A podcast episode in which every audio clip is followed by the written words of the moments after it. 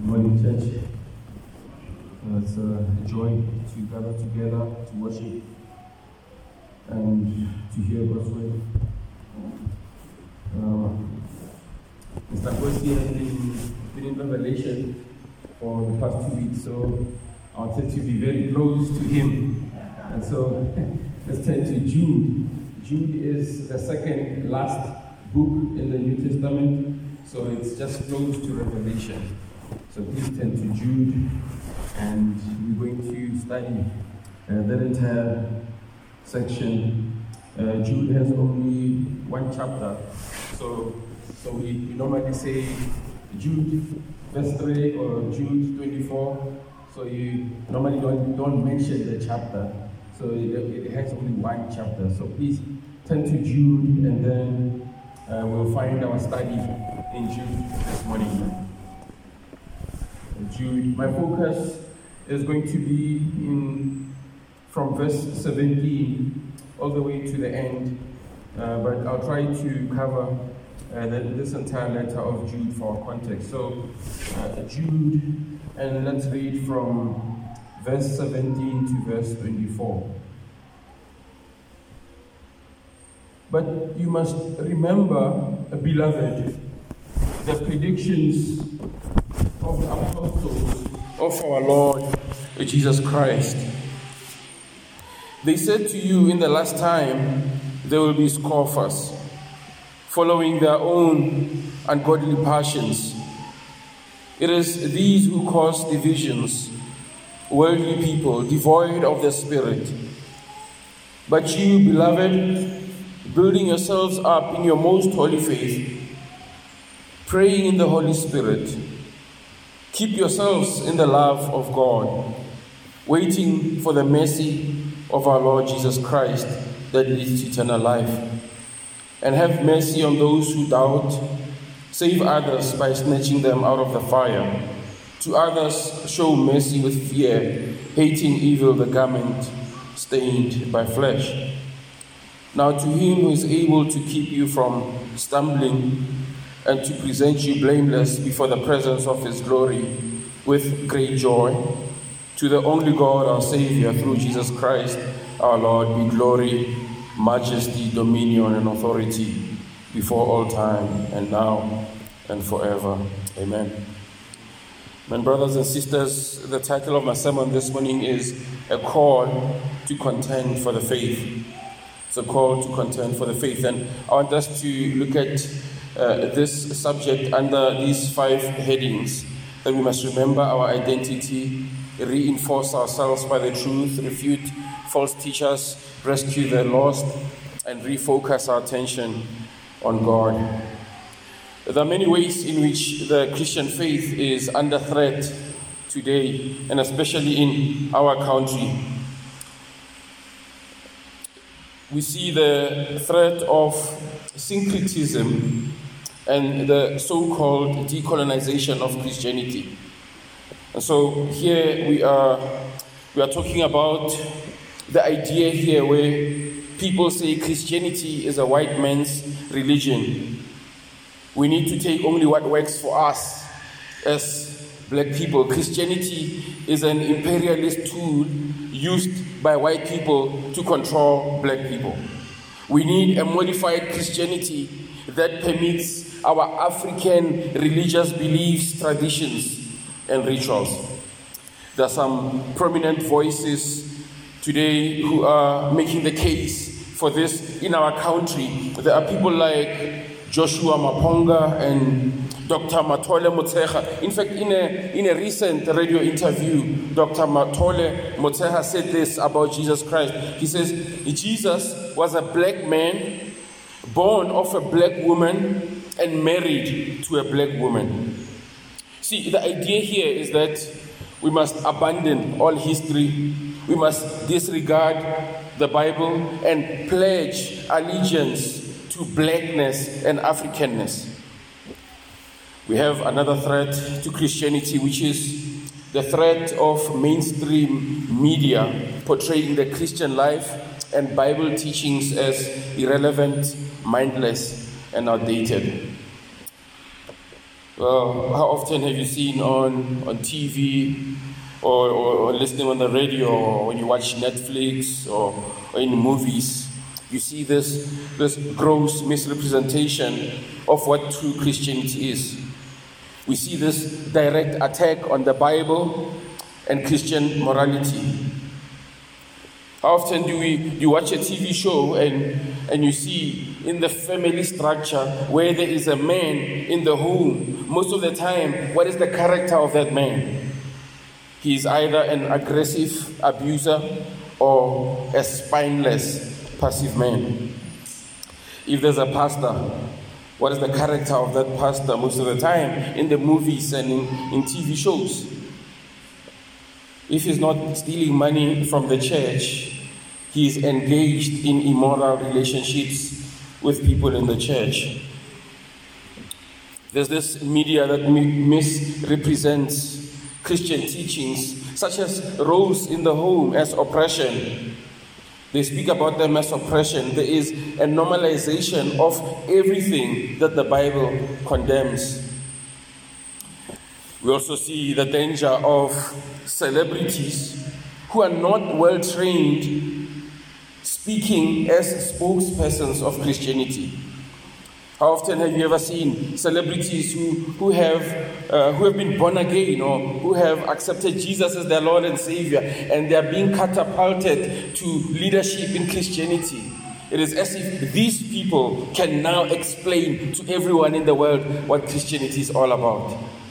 And, and most of the time, they do blunders after blunders, misrepresenting what the Bible teaches. They attempt to answer questions that they are not qualified to answer.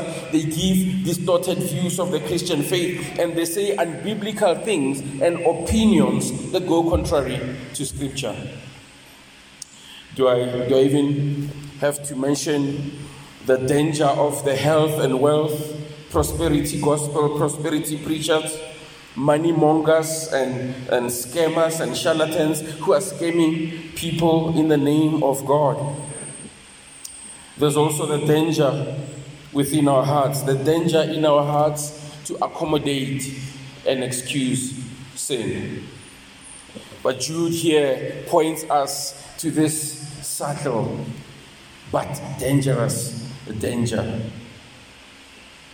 Brothers and sisters, as we come to the beginning of the year, I want you to contend for the faith. I want you to defend the true Christian faith. And so let's turn our attention to Jude and see what exactly is he pointing us to? What is this danger that believers need to be aware of? Look at verse 1. It says, Jude, a servant of Jesus Christ and brother of James, and to those who are called, beloved in God the Father, and kept for Jesus Christ May mercy, peace, and love be multiplied to you. Look at verse 3. Beloved, although I was very eager to write to you about our common salvation, I found it necessary to write appealing to you to contend for the faith that was once for all delivered to the saints. For certain people have crept in unnoticed, who long ago were designated for this condemnation, ungodly people who pervert the grace of our God into sensuality and deny our only Master and Lord Jesus Christ. Now, Jude says there's a pressing matter that I want to deal with this, this urgent concern. In verse 4, he gives us here what this urgent concern is. He says, Certain people have crept in unnoticed you see, who long ago were designated for this condemnation, and he gives the character of these people. They are ungodly people. They pervert the grace of God into sensuality, and they deny our only Master, Jesus Christ. And Jude says we cannot ignore this matter. It is of serious concern. It deserves complete attention. There are false teachers in the church, and they must be dealt with. He says, Although I was very eager to write to you about our common salvation, I found it necessary to appeal to you to contend for the faith. Uh, Eugene Peterson renders this verse this way. He, uh, he has written a paraphrase of the Bible and he renders, he paraphrases this section this way. He says, Dear friends, I've dropped everything to write to you about this life of salvation that we have in common. I have to write insisting, begging that you fight with everything you have in you for this faith entrusted to us as a gift. He says, I am insisting, I am begging I want you to fight with everything that you have in you for this faith.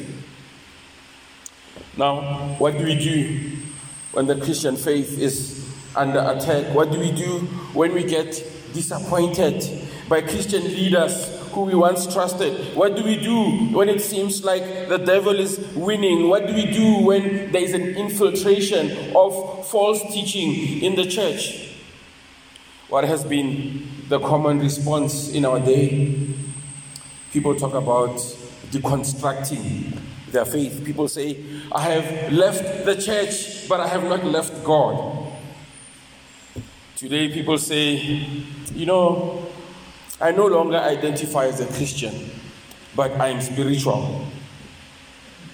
See, the common response to false teaching and opposition today is for people to be complacent, to be cynical. It is for people to capitulate to sin. It is for people to give up altogether, to call it a day, and to say, I am done with Christianity. But what is our text telling us today? It says, contend for the faith. Fight with everything that you have in you for this faith that has been entrusted to us as a gift.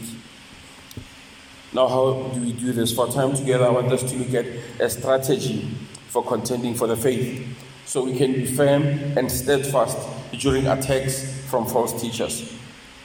And I'm going to launch from verse 20. Let's turn to verse 20. But you, beloved, building yourselves up in your most holy faith and praying in the Holy Spirit, keep yourselves in the love of God, waiting for the mercy of our Lord Jesus Christ that leads to eternal life.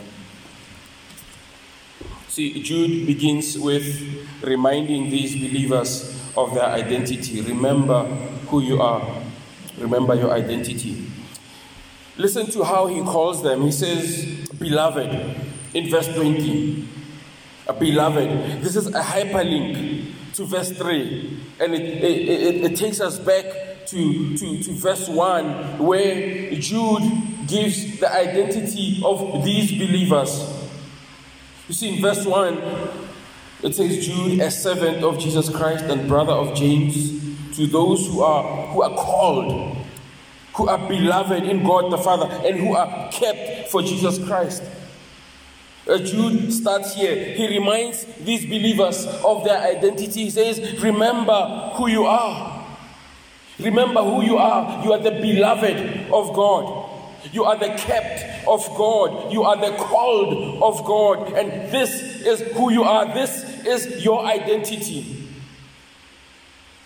Why does he do this? What is the purpose of reminding us about our identity when we are facing false teachers? It is because the strategy of false teachers is to attack the way of salvation, to attack the nature of salvation, to attack the security of salvation, and to attack the identity of believers. In other words, all false teachers come saying, We have another option. We have another way for you to be saved. They say you need to perform these rituals, these traditions, then you will be saved. They say only if you do this and that, then you will have security. You see, false teachers come and attack the identity of believers. They are standing between God. They say Jesus is just the first step in salvation, but there's more. You need to do more. Come on. Don't you ever believe the lie? Is Jesus enough? Jesus is just the first step. Wake up. They say the work of Christ is not complete. God still has issue with you, and we have this secret remedy. So Jude starts here. He reminds his hearers that the goal of false teachers is to attack Christ and his finished work of salvation. And the goal of false teachers is to attack your identity in Christ. False teachers want to subtract from Christ, and false teachers want to add to Christ. And the idea here is that Jesus Christ is not enough. The accomplishments of Jesus Christ are not enough. We need to supplement to Him. So Jude says, Remember who you are. You are enough in Christ. Remember your identity. And in verse 1, he says, You are the beloved in God the Father. Believers are those who have experienced the rich love of God the Father. In First John chapter 3, verse 1, it says, See what kind of love the Father has given to us that we should be called the children of God. Romans 5 8. But God shows, God demonstrates his love to us that while we were still sinners, Christ died for us.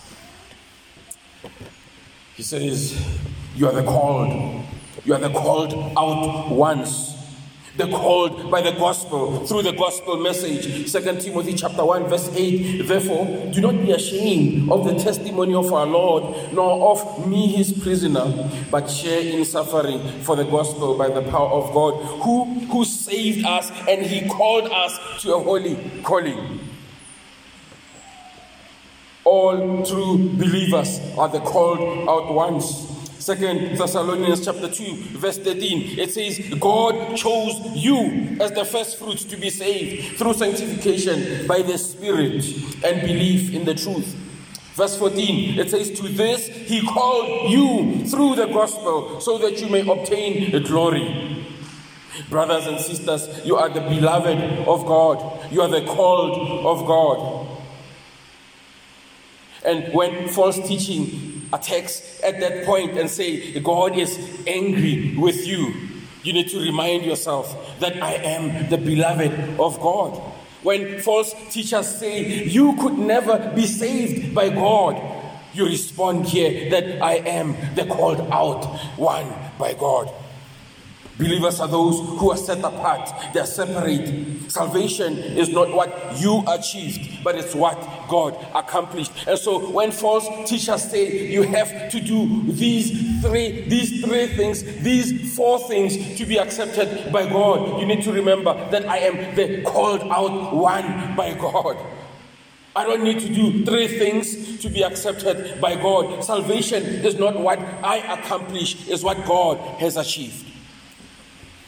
Colossians chapter 1, verse 3 He has delivered us from the domain of darkness and He has transferred us into the kingdom of His beloved Son, in whom we have redemption, the forgiveness of sins. And Jude does not just stop here. He says false teachers want to attack the eternal security of believers. False teachers say, okay, all right, I hear you. You've been saved by God, you've been called by God, but now you have lost that salvation. And Jude reminds them, he says, You are the kept. Believers are the kept. They are not just the kept, but they are those who are kept by God Himself. Jude, there at the end now, verse 24 now to Him who is able to keep you from stumbling and to present you blameless before the presence of His glory with great joy. You are the pre- preserved ones, you are the secure ones, the safe ones. Remember who you are, brothers and sisters. Are you in tune with your identity and your standing before God?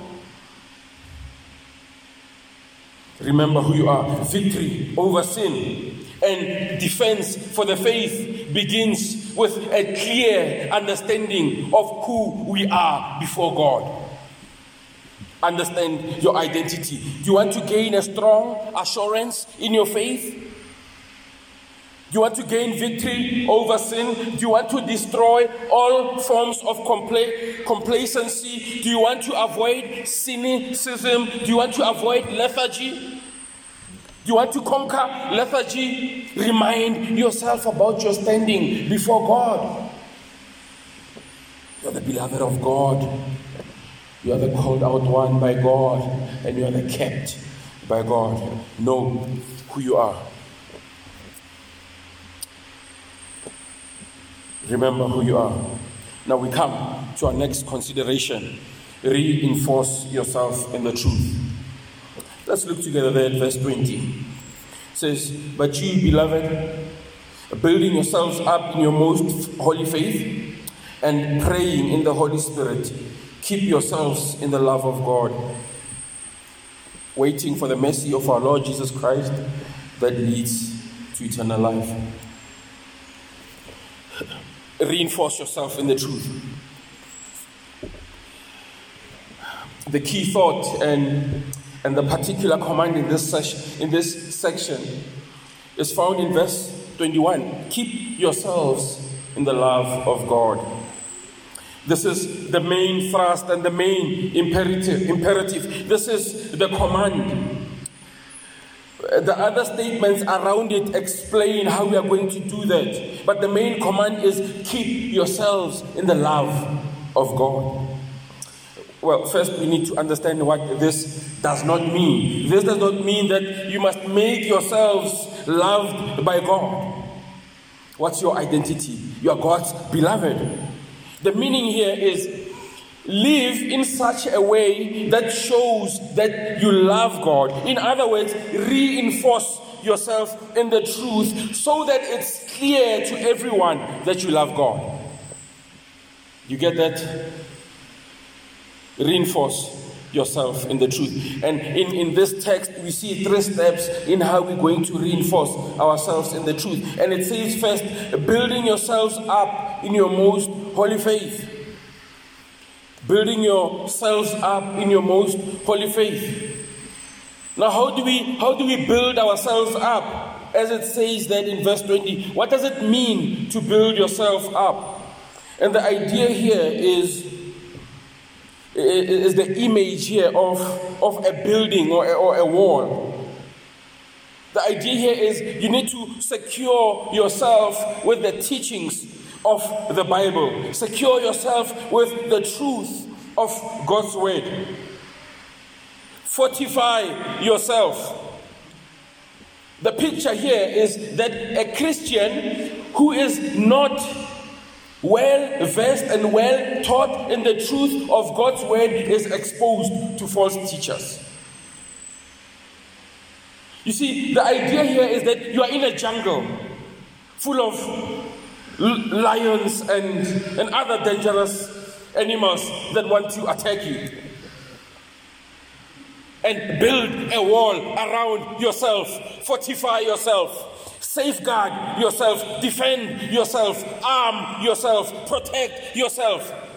Build yourselves up. And where? In your most holy faith. Look at verse 3. I found it necessary to write, appealing to you to contend for the faith that was once for all delivered to the saints. People say, you know, uh, this don't tell me about doctrine, man. Just let's love one another. You see, that's, that's the way of Christ, you see. Brothers and sisters, Christianity is based on truth, it's based on doctrine. It's based on teachings that were once delivered to the saints. It is based on the Bible. There is no Christian life apart from Christian doctrine. There is no love one another apart from loving the truth of God's way. The message of Jude is simply this build yourself up in the truth of the Bible. You need to know what you believe and why you believe it. You need to diligently think right about the Christian faith and doctrine. You need to hold firmly the Christian faith. You need to hold fast the gospel truth. You need to study the scriptures. You need to search them. You need to mark them. You need to highlight them. You need to digest them and you need to believe what the Bible teaches. You must believe the truth about God that God is the creator and sustainer of everything and everyone, that God is, is eternal, He is infinite, He is unchangeable in His power and perfection, in His goodness and glory, in His wisdom, justice, and truth, and nothing happens except from His will. We need to believe the truth about who God is. We need to believe the truth about the Trinity. That there are three persons in the one true and living God, the Father, the Son, and the Holy Spirit. They are the same substance, equal in power and glory. We need to believe the truth about the Bible, that the Bible is the perfect Word of God, our only rule to direct us on how we may live and glorify God and enjoy Him forever. We need to believe the truth about creation that God created us male and female in His own image to know Him, to love Him, to live with Him, to glorify Him. And it is right that we who were created by God should live for His glory. We need to believe the truth about sin, that for all have sinned and have fallen short of the glory of God. Romans 3 23. We need to believe the truth about salvation, that our only hope in life and death is that I am not my own but I was bought with a price that Christ has died for me. And because of him, I can live. We need to believe the truth about how God saves sinners. That God shows his love for us. That while we are still sinners, Christ died for us. Romans 5, verse 8. We need to believe truth about eternal security. First John 2. We have an advocate with the Father, Jesus Christ, the righteous judge. We must believe the truth about the Christian life. That the grace of God has appeared, bringing salvation for all people, training us to renounce all ungodliness and worldly passions, and to live self controlled, upright, and godly lives in this present age. Build yourself in your most holy faith. Brothers and sisters, we need to stand firm for the truth and not compromise. And as Pretoria West Bible Church, we stand upon the word of God and will not move. We will not compromise. Here are some opportunities for you to build yourself up in your most holy faith. Gospel community groups. Uh, gospel community groups will start in, in February. Are you, are you planning to attend one, make a commitment to, to be faithful, to attend a gospel community group. Do you prepare for it?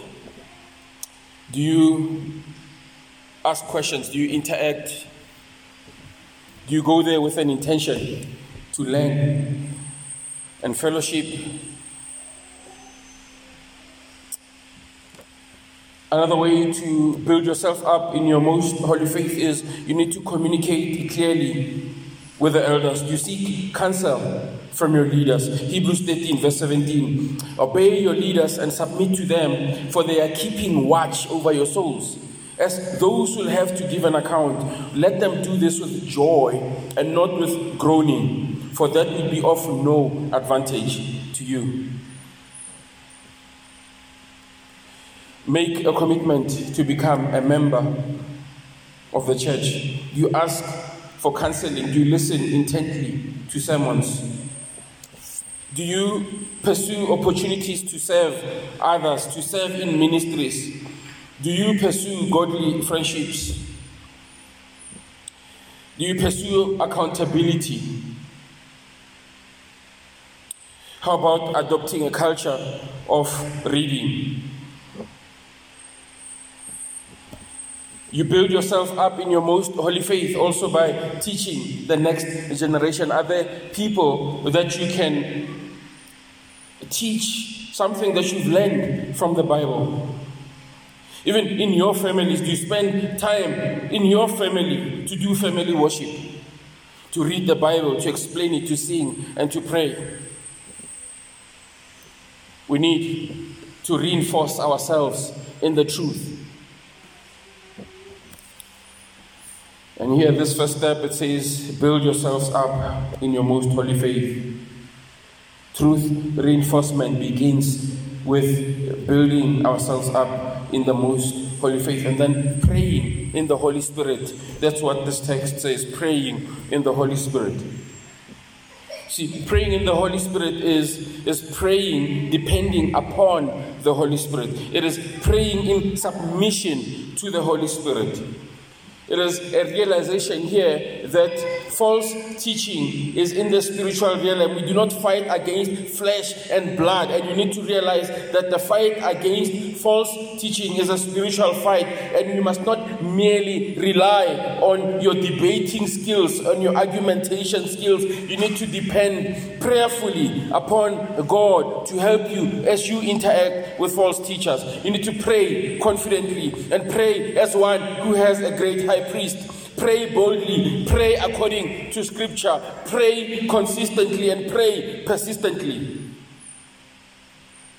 The, the, the Bible here reminds us that the Christian warfare requires us to be dependent upon God all the time.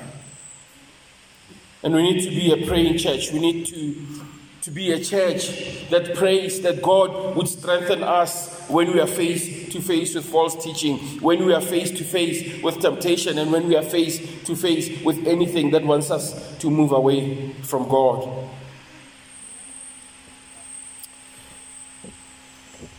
And then this last step here is waiting for the mercy of our Lord Jesus Christ that leads to eternal life. And the idea here is that we need to look forward to the return of Jesus Christ. In Hebrews chapter 13, verse 14, it says, We have no lasting city, but we seek a city that is to come. A city that has foundations, whose designer and builder is God. Do you look forward to the return of our Lord and Savior Jesus Christ? Do you look forward to an eternity in the presence of God? Jonathan Edwards says this. He says, The enjoyment of God is the only happiness with which our souls can be satisfied. To go to heaven fully to enjoy God is infinitely better than the most pleasant accommodations here fathers and mothers, husbands, wives, or children, or the company of earthly friends are but shadows, but Christ is the substance. These are but scattered beams, but God is the sun. These are but streams, but God is the ocean. And friends, the Bible here tells us that if our minds are centered around this desire to be in this unmitigated presence of God, our agency to fight false teaching and our agency to not capi- capitulate to sin will be stronger and stronger. We need to be those who dwell and think about what it would mean to be with God in heaven in eternity.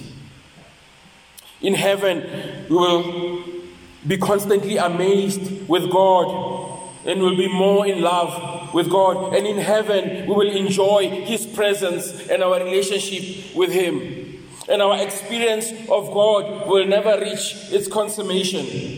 We will never finally arrive. Our experience with God will never become stale. And our joy in God will deepen and will develop. It will intensify, it will amplify, it will unfold and increase and broaden and balloon. Our rejoicing in God will sharpen and spread and extend and progress and mature and flower and blossom and widen and stretch.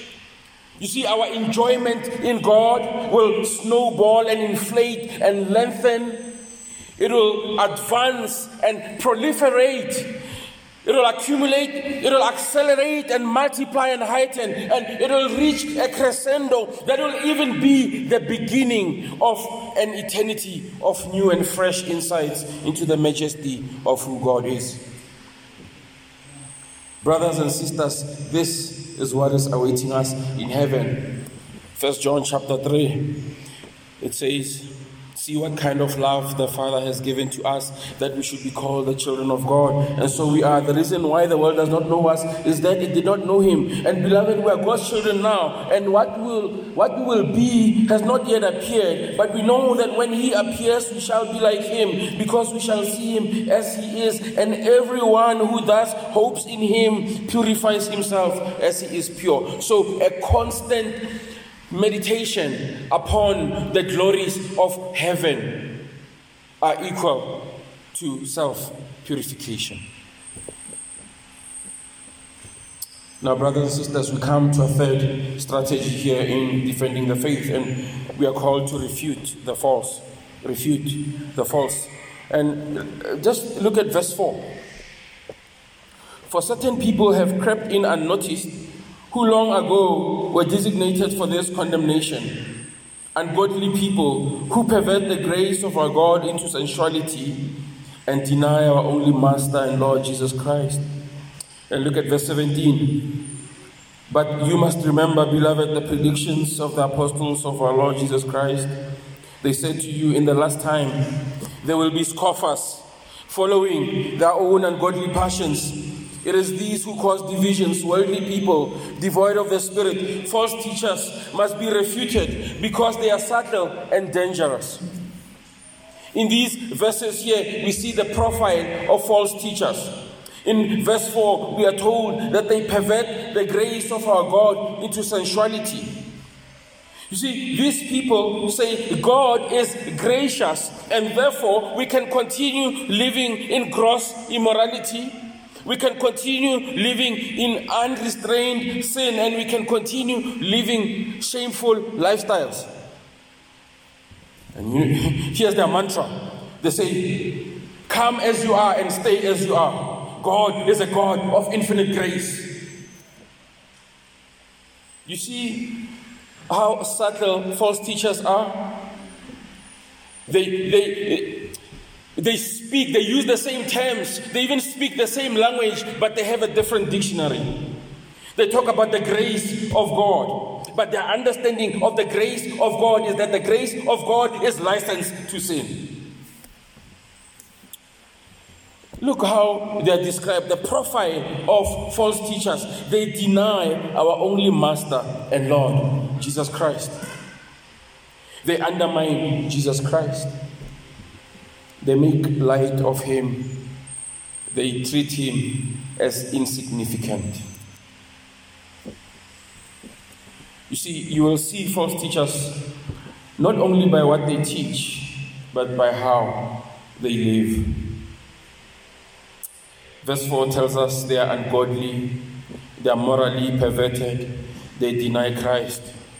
Verse 8 tells us that they defile the flesh, they are rebellious, they revile holy angels. Verse 10 tells us that they are dreamers, they are ignorant, they are corrupted, they are grumblers.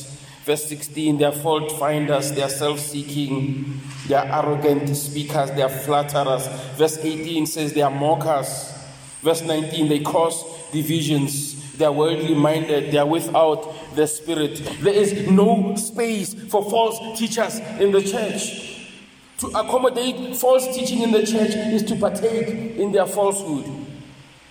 Paul writes to Timothy and he calls him to mark these words. 1 Timothy 3, verse 14 to 15. He says, I hope to come to see you soon, but I'm writing these things so that if I'm delayed, you may know how one ought to behave in the household of God, or how one ought to behave in the church, which is the church of the living God, a pillar and buttress of truth. He says here that the church is the pillar and buttress of truth. And here he says, he says, I, I want you to mark these words. If if if I'm delayed or, or, or I don't come at all, this is what you should know that the church exists to be a pillar and buttress of truth. The church exists to defend the truth of God's word. The church exists to tell people the truth about who God is, about who Jesus Christ is, what sin is, how man is to be saved, what is the nature of man, and what is the nature of true salvation. Ephesians chapter 5, 7. Discern what is pleasing to the Lord. Take no part in the unfruitful works of darkness, but instead expose them. You see? May we become a discerning church. May we test everything by God's word. As this year begins, may we stand firm on God's truth. Let us be a church that defends the faith and let us be Christians who push back against the lie of the world. May we be believers who push back against the false teaching, the heresy, and the lies that the world are saying about Christianity.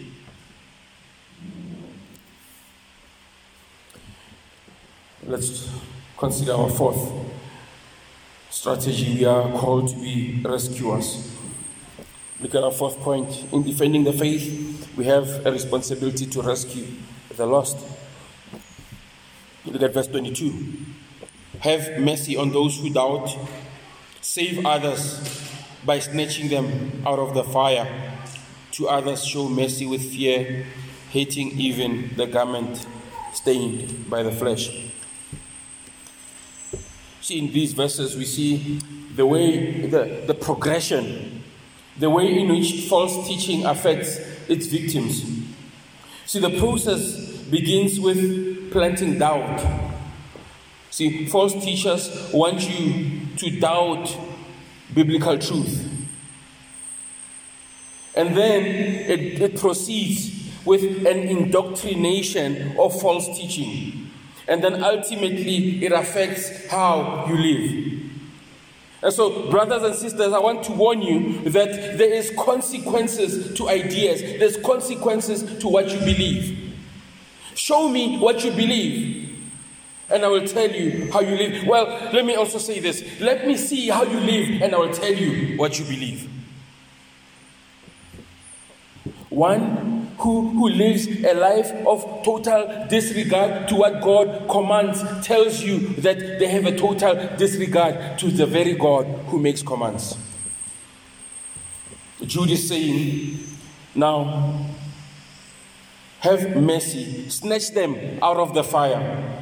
Show them mercy, but do this with fear, making sure that you are not affected by their false teaching. Approach those who are entangled in heresy with the truth of the Bible. Galatians 6 says, Brothers, if anyone is caught in any transgressions, you who are spiritual should restore him in a spirit of gentleness. Keep watch on yourselves, lest you too be tempted. Bear one another's burdens, and so fulfill the law of Christ. And so uh, the warning here is be careful. Uh, don't think that you are you you are, you are so uh, uh, uh, biblically trained and, and theologically astute that you can take false teachers one on one and mano a mano. You need to know that false teachers bring their best of the best. And so, so don't, don't, have uh, uh, this self confidence that I'll, I'll, walk up to those Jehovah's Witnesses. Today, I want to solve them one on one and teach them about the deity of Christ. Brothers and sisters, the warning here is, is be careful. Be careful. Don't have a high estimate of yourself.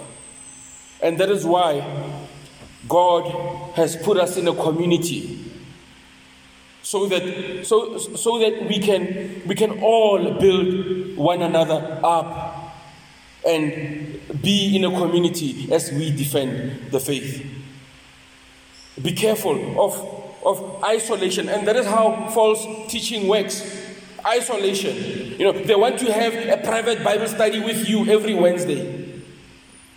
it's a private Bible. You don't need to tell your, your, your pastor about it. It's just me and you and the Bible. And that's how they plant doubt. And that's how the indoctrination starts. And that's how your life is altered by this false teaching. Have mercy, snatch them out of the fire, show mercy, but do this with fear, making sure that you are not affected by false teaching. Let us consider our final point. We turn now to the doxology of Jude, verse 24 to verse 25. Now to him who is able to keep you from stumbling and to present you blameless before the presence of his glory with great joy. To the only God, our Savior, through Jesus Christ, our Lord, be glory, majesty, dominion, and authority before all times and now and forever. Amen. Now, Jude closes this letter with words of encouragement and confidence to believers. He wants to anchor believers with the truth. He's sending a reminder to believers that remember this promise God is able to keep you. Through, throughout this epistle of Jude, Jude mentions each member of the Trinity and he provides for us a glimpse of how each member is committed to our security in, in our salvation. In verse 5, he says, Now I want, you, I want to remind you, although you once fully knew it, that Jesus, who saved a people out of the land of Egypt, afterwards destroyed those who did not believe. He, uh, the reminder here is that Jesus is our Savior. And He's the one who saved people out of Egypt. And that this same Jesus is committed to our security. It is He who punished and destroyed the Egyptians who opposed Him. And anyone who dares oppose His salvation will be punished and destroyed. Jesus is a powerful and able Savior. And in verse 20, Jude reminds us that it is through the dependence upon the Holy Spirit that we can stand firm in the faith. And now in verse 24, this doxology reminds us that it is God, the omnipotent God, who is able to keep you. He wants to bolster your faith. He wants to, to, to put concrete on, on your faith. He wants to give you this confidence. He says, Rest in me. He says, Remember that God is able to keep you in the face of opposition, in the face of persecution, in the face of the ungodly, in the face of false teachers. Refocus your attention on the glorious splendor and majesty of God. Remember that God is our refuge. God is the only God. That God is glorious. That God rules with majesty and dominion. That God has all authority. That God is eternal. Refocus your attention on God and know that there is security in God. And that even if false teachers can infiltrate the church, if false teachers can even come against your salvation, your salvation is secure in the hands of a glorious, omnipotent, powerful God. Now to him who is able to keep you from stumbling and to present you blameless before the presence of his glory with great joy, to the only God, our Savior, through Jesus our Lord, be glory, majesty, dominion, and authority before all time and now and forever. Amen. Amen.